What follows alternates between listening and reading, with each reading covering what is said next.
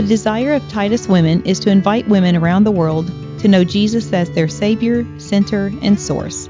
May God guide and encourage you through this message. The scripture that I want to use tonight is found in the last book in the Bible, the book of Revelation. It's chapter 1, reading from verse 9 of chapter 1. I, John, your brother and companion in the suffering and kingdom and patient endurance that are ours in Jesus, I was on the island of Patmos because of the Word of God and the testimony of Jesus.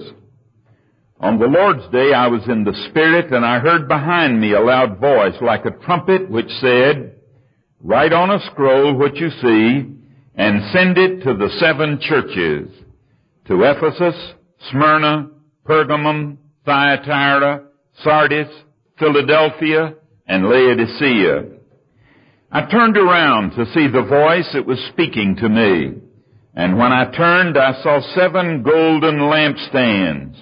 And among the lampstands was someone like a son of man, dressed in a robe reaching down to his feet and with a golden sash around his chest. His head and hair were white like wool, as white as snow, and his eyes were like blazing fire. His feet were like brass glowing in a furnace, and his voice was like the sound of rushing waters. In his right hand he held seven stars, and out of his mouth came a sharp double-edged sword. His face was like the sun, shining in all its brilliance. When I saw him, I fell at his feet as though dead. Then he placed his right hand on me and said, Do not be afraid. I am the first and the last. I am the living one.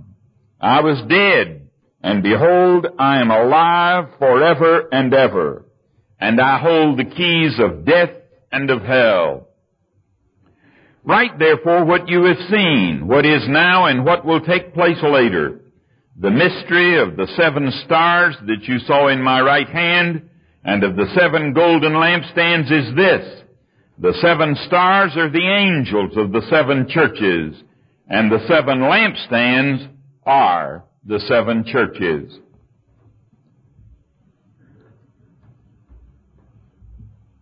Tonight I want us to turn our attention to tomorrow because uh, we leave and the 1990, the centennial encampment is over, and we go back to pick up the responsibilities that God has for us.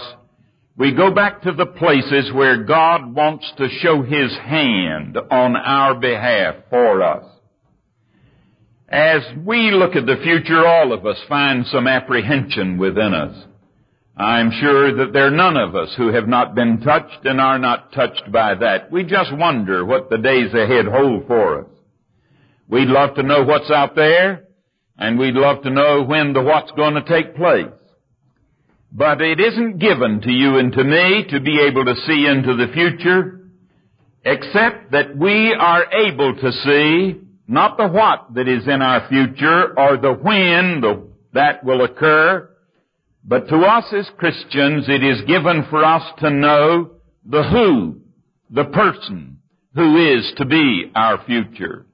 You will remember that Jesus said, I am the way. We think of the way in terms of steps and vocation and plans and fulfillment of those plans. But it's significant to me that when Jesus spoke about the way, he was not speaking about a life to be lived out, but he was speaking about a person. He was speaking about himself. Now that's the beauty about the book of Revelation for me. Because here, as nowhere else in the scripture, we get a picture of the greatness of our Lord. There is a very real sense in which in the Gospels we see the eternal Son of God, the gentle Jesus, meek and mild, we find him in a sense under wraps. And the picture of the New Testament of Jesus is never complete until you have added to the book of Revelation, or you have added to the four Gospels, this closing book of the sacred canon. Now the book of Revelation has never been an easy book for me, and I find there are a lot of other people like me that do not know quite what to do with it. You know, I think there's some reasons, and if we understand those reasons, we will find ourselves more comfortable with it. One of them is it's apocalyptic literature. It is literature of vision. It is literature of symbol.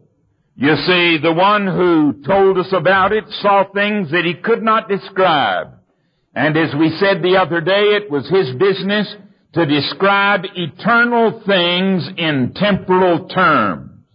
And temporal buckets are not big enough to hold eternal truth. And so when we speak about that future and we speak about the God of that future, it is a literary genre that is not like the Atlanta Journal or like the usual reading material that is so factual and so prosaic, so much a part of our life. Now another reason I think we have problems with it is because of the subject matter. You see, the final conflict, the final result of all of human history will be the result of the conflict of good and evil, of Satan and of Christ. And in this book, there is a sense in which the lid is taken off of hell, and we see the devil and his angels, we see the beast and the false prophet, we see these more clearly here than anywhere else in the scripture.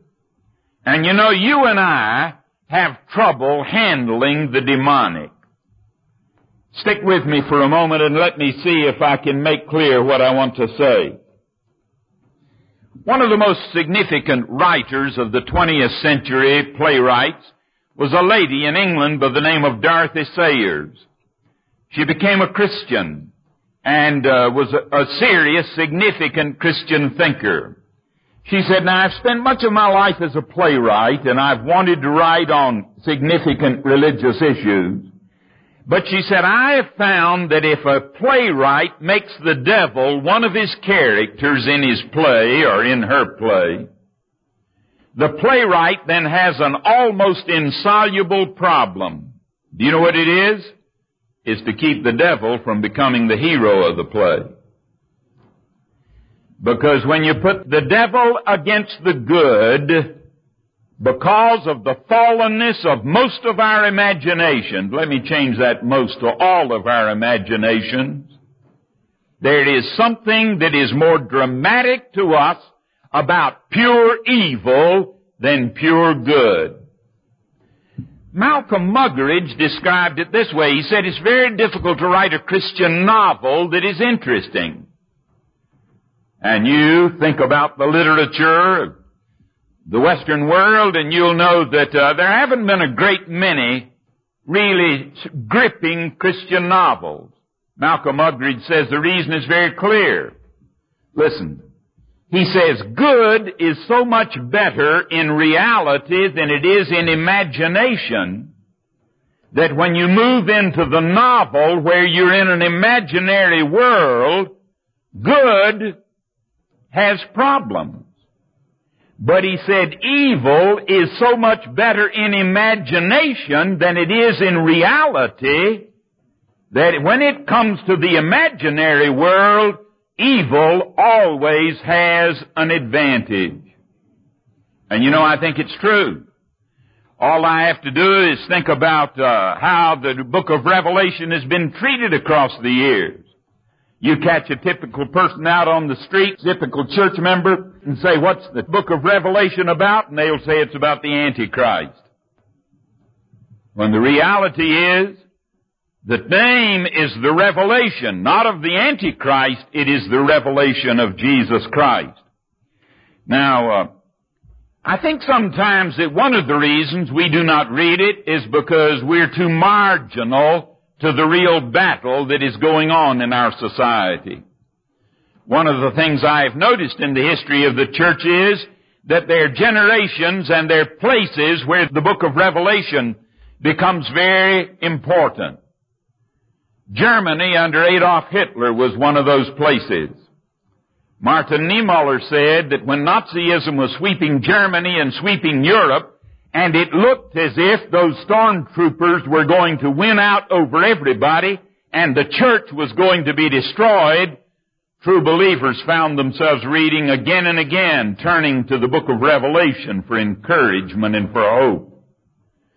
I had a person who knew China well to say that under Mao, one of the most popular books in the Bible to the Chinese suffering persecution under Mao in China was the book of Revelation.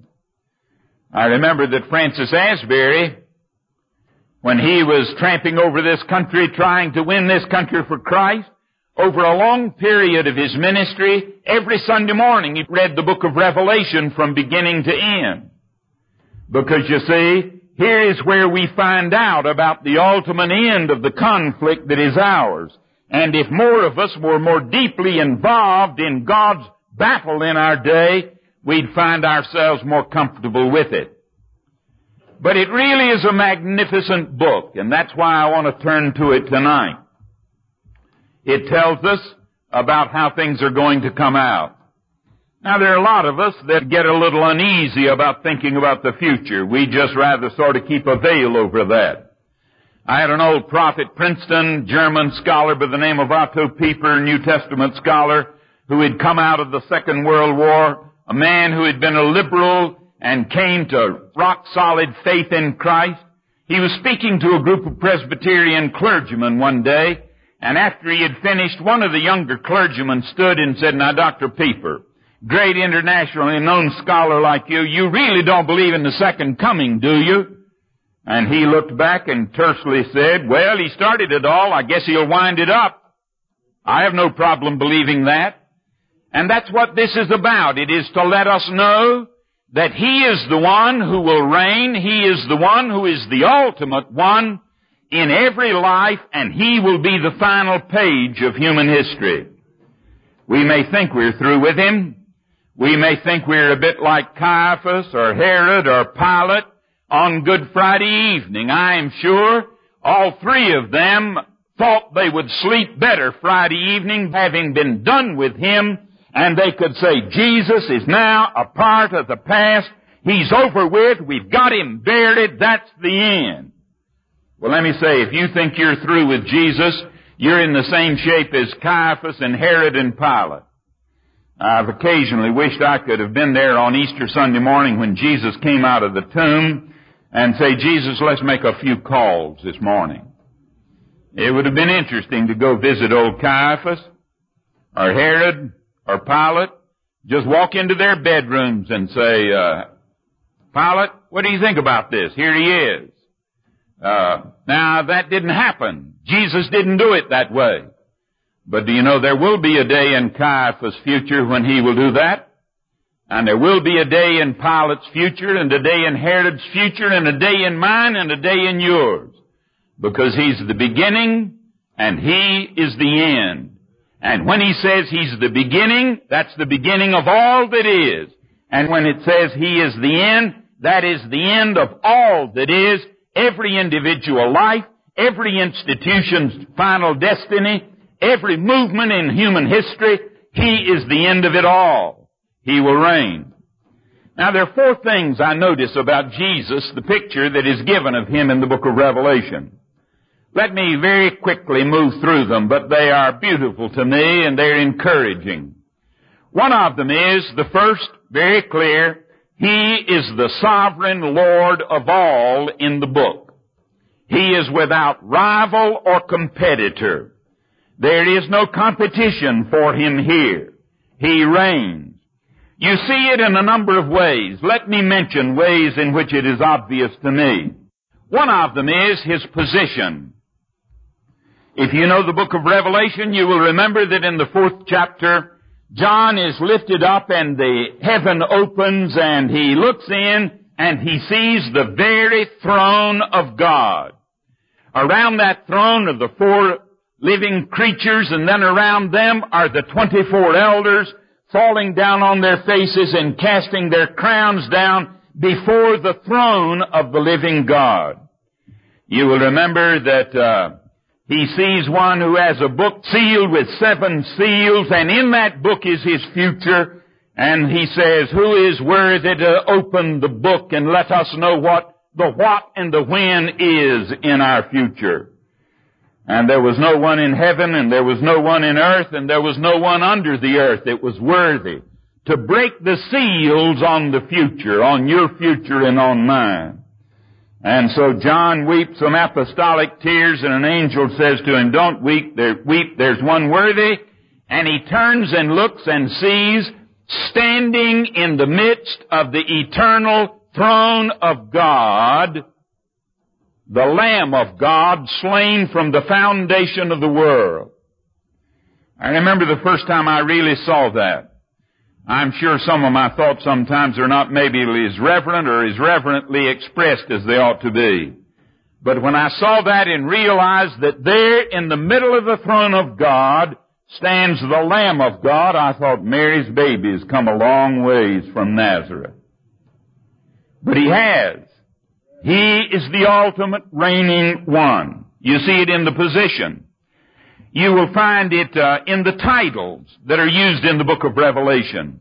As we said, He's the first and the last. He's the one who came from the dead. He's the one who has the sharp two-edged sword coming out of His mouth.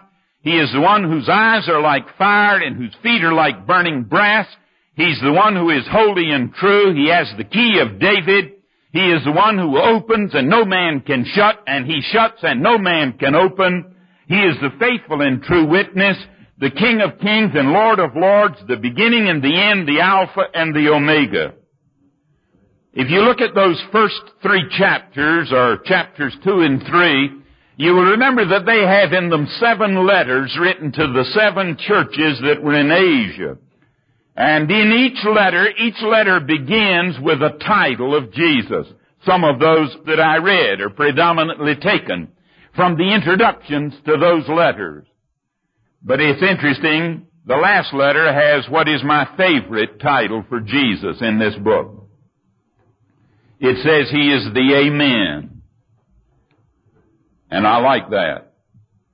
You know, uh, that was my first favorite religious word. Because when I went to church, that's what I waited for.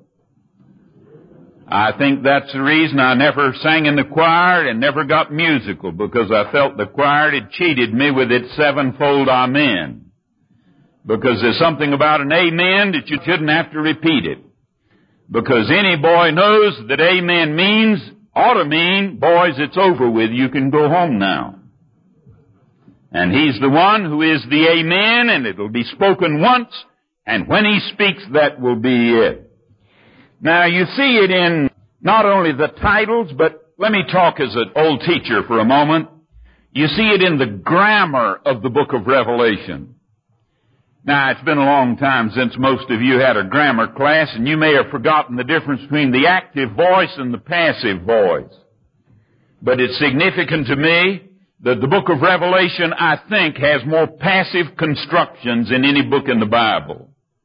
Most writing teachers will tell you you want to stay away from the passives because they're a weak way of expressing things. You want something active and hard hitting. You know, an active voice is where the subject acts on the object. The boy hit the ball. And the passive turns it around where the subject is acted on by the object. The boy was hit by the ball.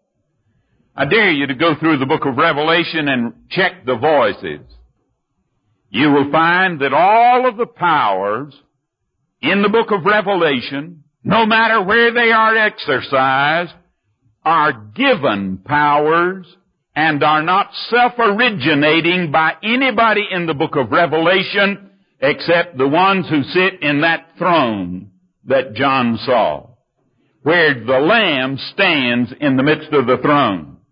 Do you remember those four horsemen of the apocalypse? The white one, the black one, and the red one, and the pale one, going out conquering and to conquer. If you will look at those four, you will find that when it says, to the one that came out on the white horse, he was given a crown, he was given a crown and was given the power to conquer, and he went forth conquering and to conquer. You will find that each one of those horsemen was given whatever power he had. So the instruments of judgment in life and in human history are given their power. They do not have it in themselves. But what I love better than that is even the power of Satan and his minions in the book of Revelation is in the passive voice. And you will find that the devil and his angels are permitted, is the language used, because Jesus reigns. Now I don't know about you, but when I think about the uncertainty of tomorrow, I'm glad that He is without rival or competitor. He reigns, He is sovereign and in control. Now the second thing is, He's the one who breaks those seals on that seven sealed book, your future and mine. The text says He's the only one worthy of that.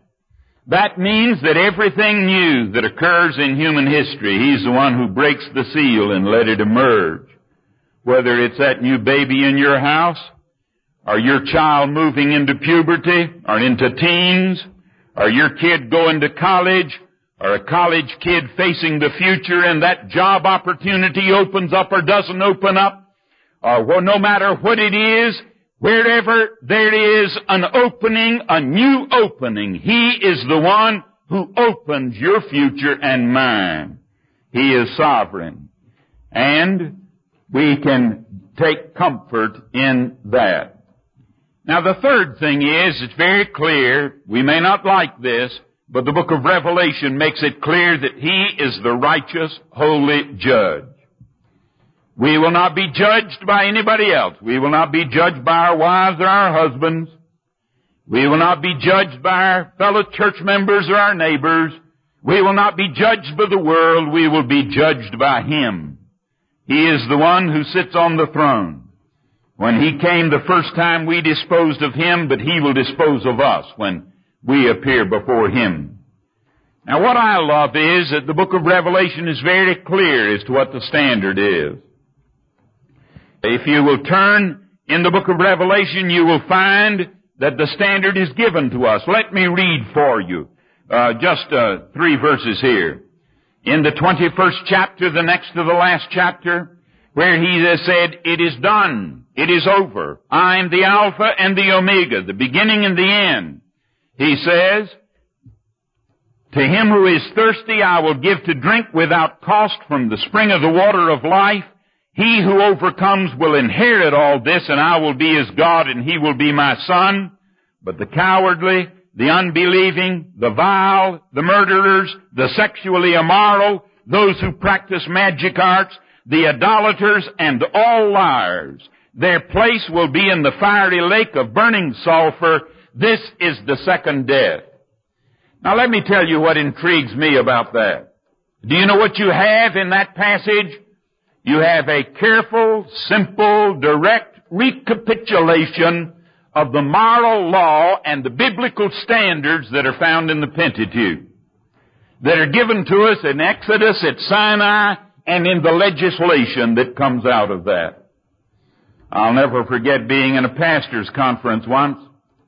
There were three of us there. I'm not, I do know how I got there. I got a telephone call from the guy who was directing it. He said, we have two, uh, fellows who really don't represent anything historically traditional or orthodox, and we need one evangelical in the crowd, and so he said, we tried to get Paul Rees and couldn't get him, and we don't know who you are, but somebody gave us your name, would you come and be the third speaker? Now that's a, that's an encouraging way to begin a, a relationship. So I found myself lecturing in alternate terms with a very strong, impressive, liberal existentialist, and uh, Joseph Fletcher. If you remember Joseph Fletcher from 15 or 20 years ago, he was one of the most popular speakers in this country, and he was the father, one of the fathers of what was called the new morality. And so, uh, he spoke at six and I spoke at seven. It was interesting. I sat on the front row so that he'd know I was there. And uh, when I was not speaking and he was not speaking, I tried to sit side of him. It's interesting. He started out pretty caustic. Before the before the sessions were over with, he'd sort of lost his teeth.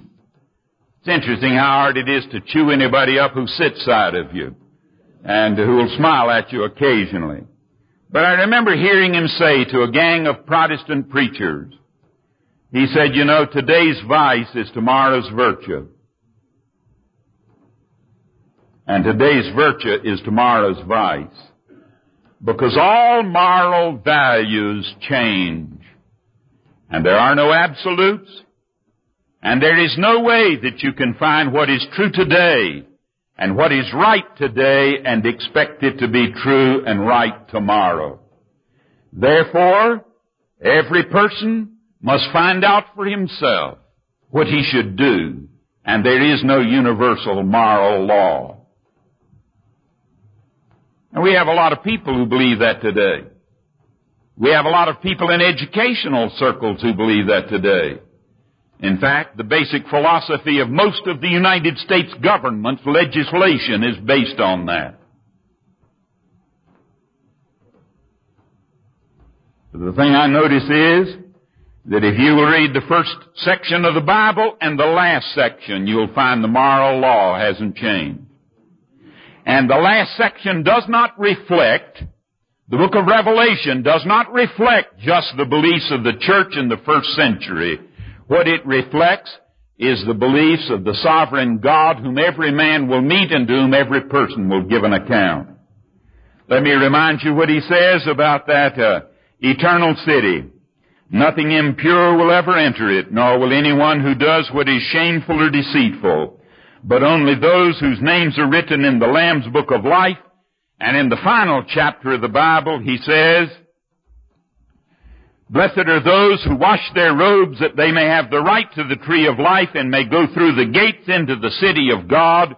But on the outside are the dogs, maybe the homosexual practitioners, those who practice magic arts, the sexually immoral, the murderers, the idolaters, and everyone who loves and practices falsehood.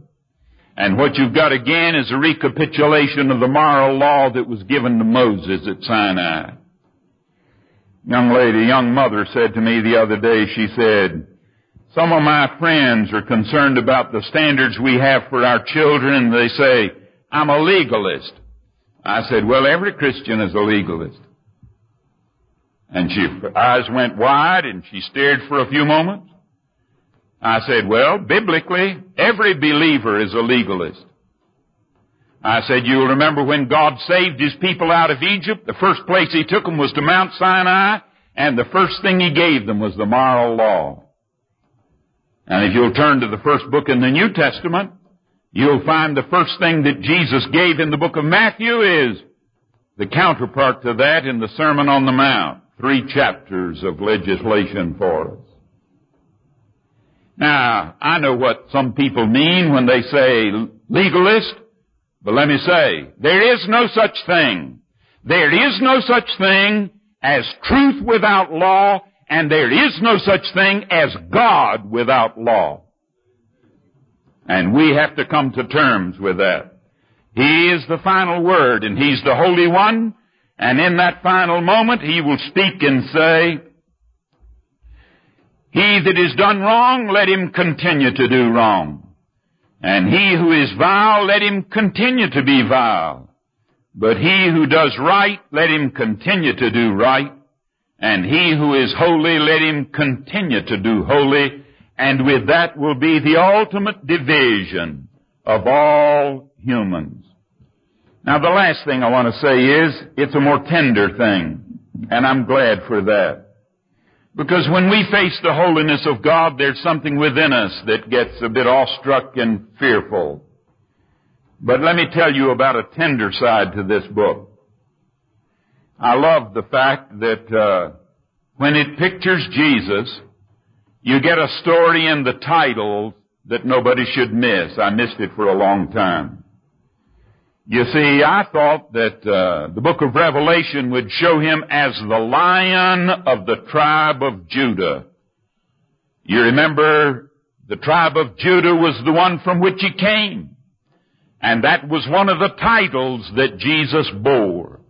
And you will remember that the lion of the tribe of Judah was a rampant lion standing on his hind paws with his forepaws raised and his talons out, his claws out, ready to fall on his enemies and destroy them or on his prey.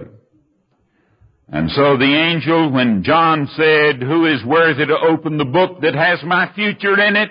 And there was nobody in heaven and nobody in earth and nobody under the earth. The angel said, there is one worthy, the lion of the tribe of Judah. And he turned to see him and what he saw was the lamb slain from the foundation of the world. Because you see, the lion of the tribe of Judah is the lamb of God. Now what's significant to me is I read through the book of Revelation and checked it. There are about 30 references to the lamb. There is one reference to the lion of the tribe of Judah. There's no question but that he is the lion. But that's not what he wants to be.